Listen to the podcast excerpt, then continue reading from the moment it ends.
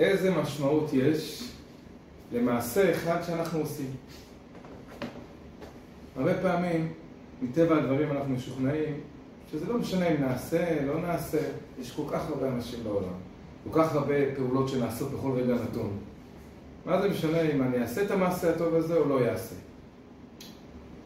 אז אם נתבונן בתאריך של ראש השנה, זה כבר ייתן לנו פרספקטיבה מאוד מעניינת על מעשה קטן שלנו שאנחנו עושים. אנחנו נמצאים בתאריך עכשיו בדיוק, נכנסנו לכ"ה באלול. כ"ה באלול זה יום בריאת העולם. וכולם שואלים, אז למה ראש השנה נקבע באלף בתשרי, ולא בכ"ה באלול, יום בריאת העולם?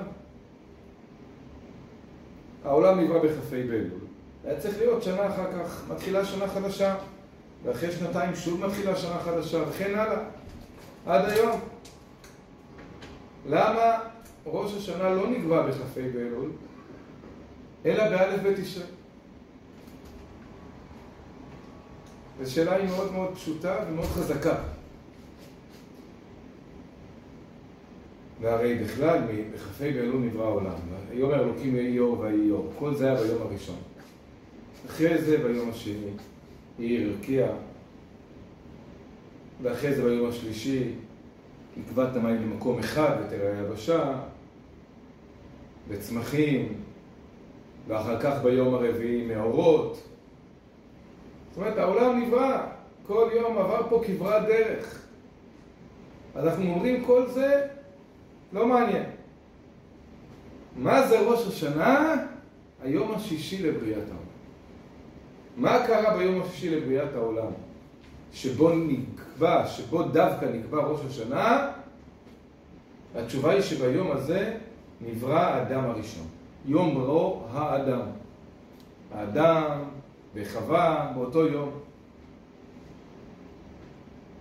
והשאלה היא למה באמת ראש השנה נקבע לפי יום בריאת האדם ולא לפי יום בריאת העולם.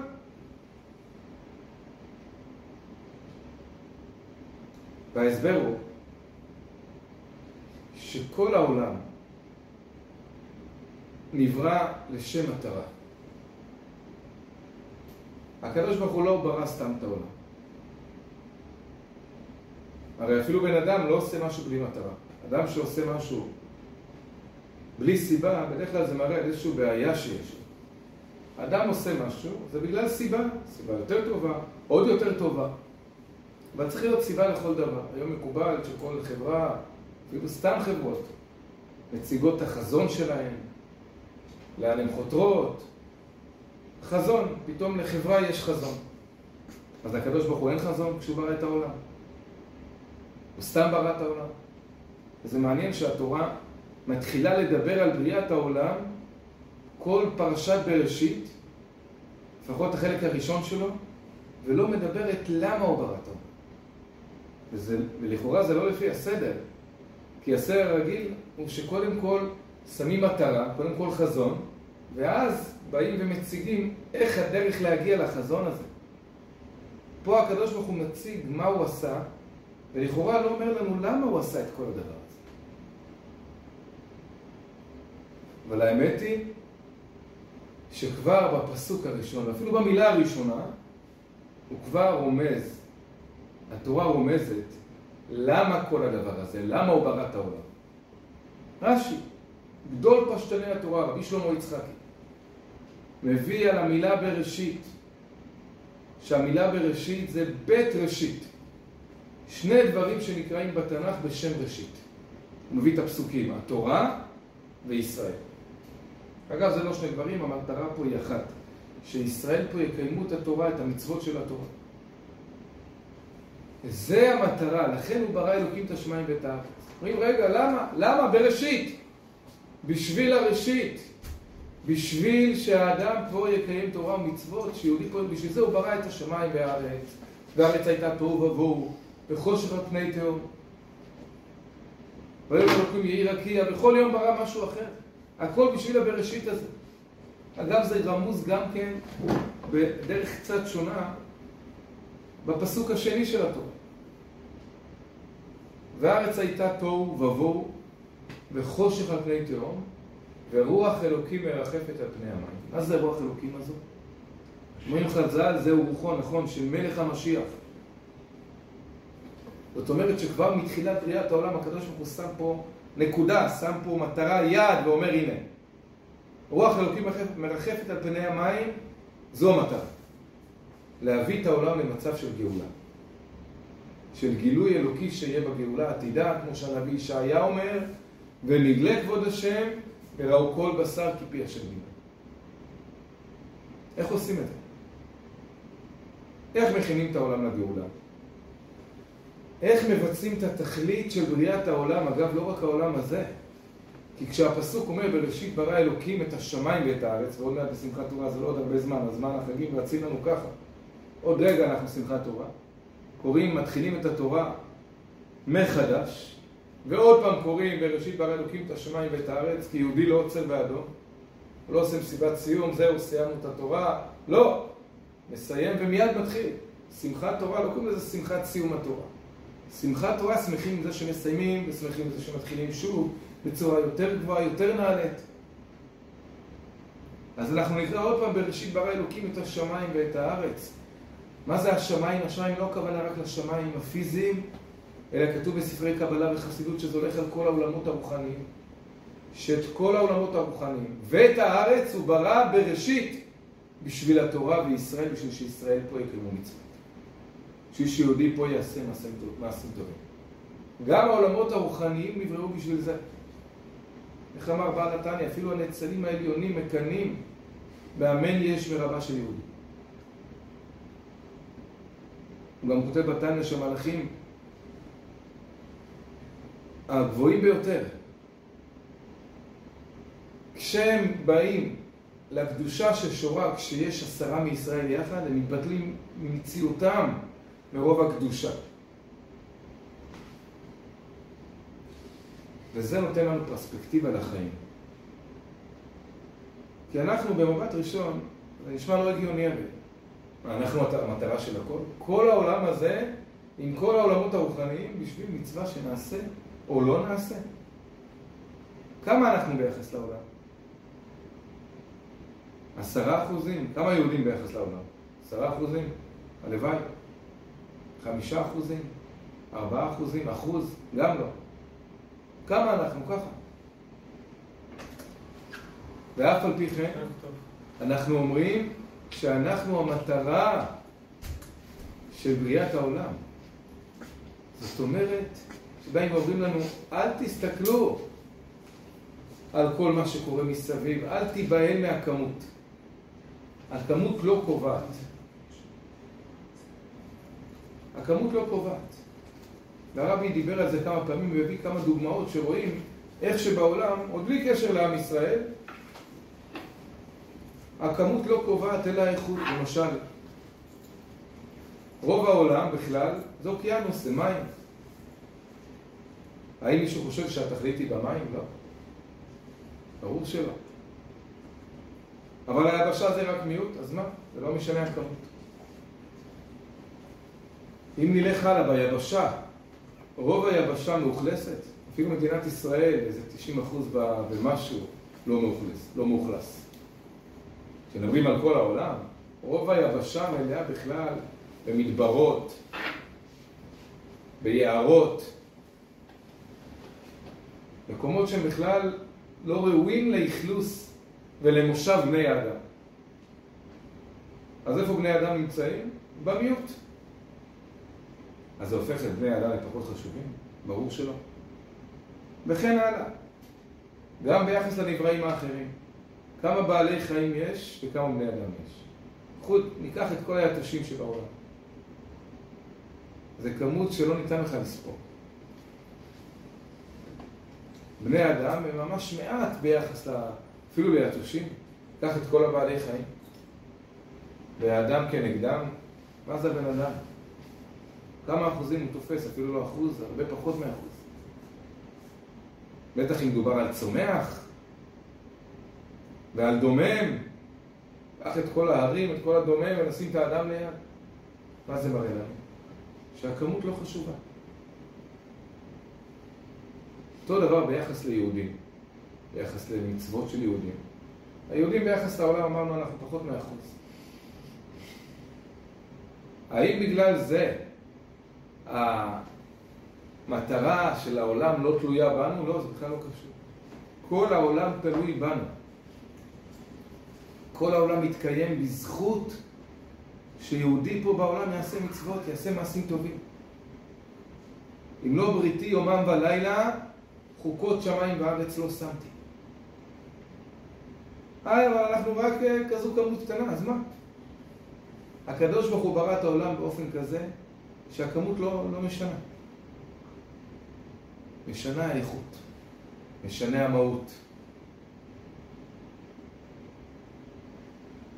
וזה דבר מאוד חשוב כשראש שנה מלמד אותנו. ראש שנה לא נקבע ביום בריאת העולם.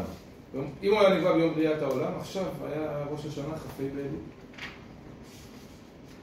אבל איזה, איזה עולם זה שיש בו עכשיו שמיים וארץ ויבשה וים ואפילו בעלי חיים וצמחים ועצים?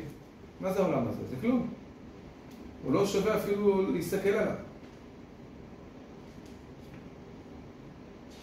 זה כמו אדם שמתכנן איזשהו בית, בונה משלב הראשוני של תכנון הבית, עם כל הפרטים והאישורים והבירוקרטיה, אומרים שארצות הברית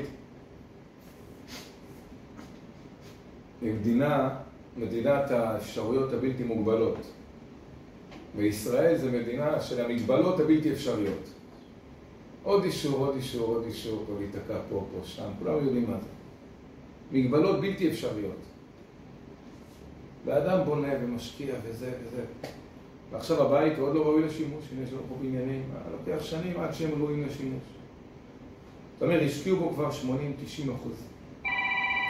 95 אחוזים, 96 אחוזים מההשקעה שהופכת את הבית להיות ראוי למושב אדם.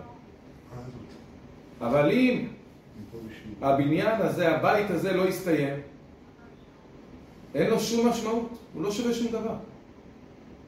לך תמכור בית שאתה יודע שהוא לא יכול לקבל טופס 4, שאי אפשר לגור בו. מי יקנה דבר כזה? אף אחד לא יקנה. אבל למה? תגיד, הנה כבר 98-99 אחוזים מהבית מוכן. אבל זה לא שווה, כל ה-99 אחוזים לא שווים אם אתה לא מגיע לשלב של הטופס 4, השלב של ה-100 אחוז, שאדם נכנס וגר בתוכו. העולם נברא ביום הראשון, ביום השני, ביום השלישי, הוא לא שווה שום דבר. כל עוד לא נברא האדם הראשון. האדם הראשון כשהוא נברא, הוא לא ישב רגל על רגל ואמר וואלה כל העולם שלי איזה כיף, בואו נשתזף קצת. עבד קשה. באותו יום כתוב שהנבראים העליונים, מלאכים, ראו כזה דבר מרשים, חשבו אולי שהוא אלוקה. הוא ברא את העולם, תראה, הוא היה... נשמה שלו באה ויפח באפם נשמת חיים. הגוף שלו היה יציר כפיו של הקדוש ברוך הוא. הוא היה מרשים מאוד. הוא בא והסביר להם, השם מלאך גאות לבש. לכן אנחנו רואים את השיר של יום, ביום שישי, את הפסוק הזה, את המזמור הזה מהתהילים. כי הוא המליך את הקדוש ברוך הוא והודיע לכולם, השם מלאך. הוא מלאך, הוא המלך של העולם. הוא פרסם את הקדוש ברוך הוא לכולם. הוא עבד באותו יום לגלות את הקדוש ברוך הוא בעולם. הופה, עכשיו העולם הפך, העולם קיבל טופס ארבע. עכשיו העולם הפך להיות עולם כזה, שיושב בו האדם העליון. על מדבר כתוב למשל שלא ישב אדם שם.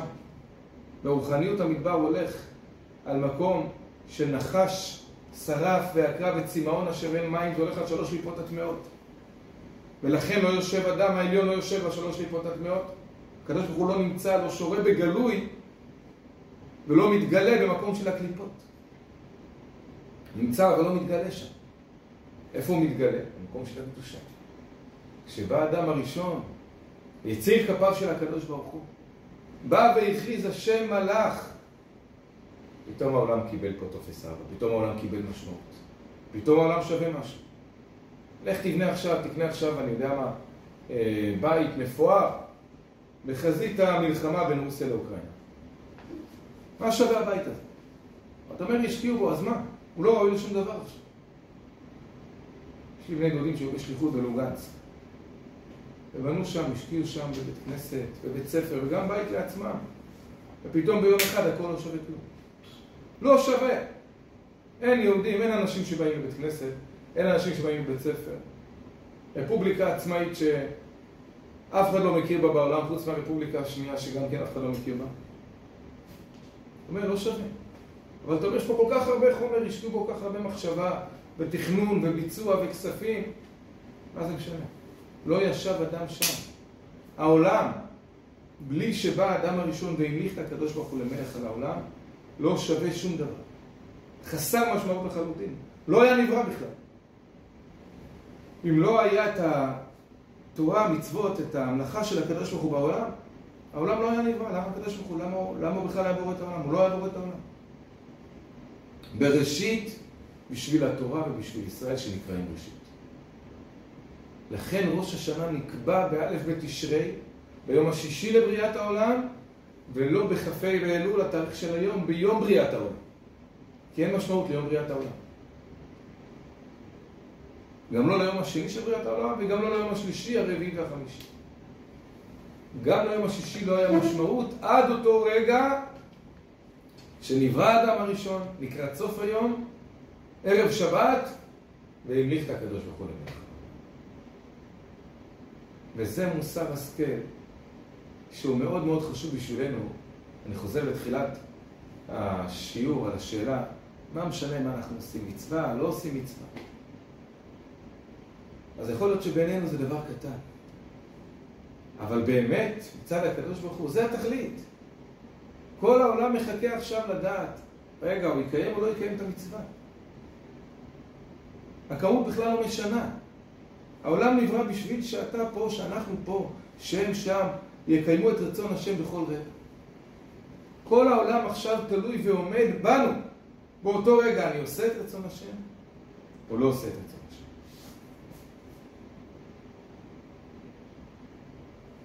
וזה נותן כוח לעבודת השם שלנו. כי לפעמים אנחנו אומרים, בואו ניקח את כל החיים שלנו. כמה מתוך החיים שלנו בכלל הלכו על שינה? אני יודע מה, יש כאלה שישנים מעט, יש כאלה שמגיעים לשליש, לשמונה שעות ביום, כמו שהרמב"ם כותב. רוב האנשים לא ישנים שמונה שעות ביום ביום. אבל הרבה מאוד מהשעות של היום הולכים על אה, שינה. ואוכל, תרבות האוכל בכלל, לפעמים תופסת הרבה זמן, מתחילים עם זה, ואחרי זה עוד קינוח ועוד קינוח. וגם כשאדם עובד, הרבה, העבודה היא חיינו. אולי לא בשבילנו, אבל זה המציאות, אדם צריך להתפרנס עובד.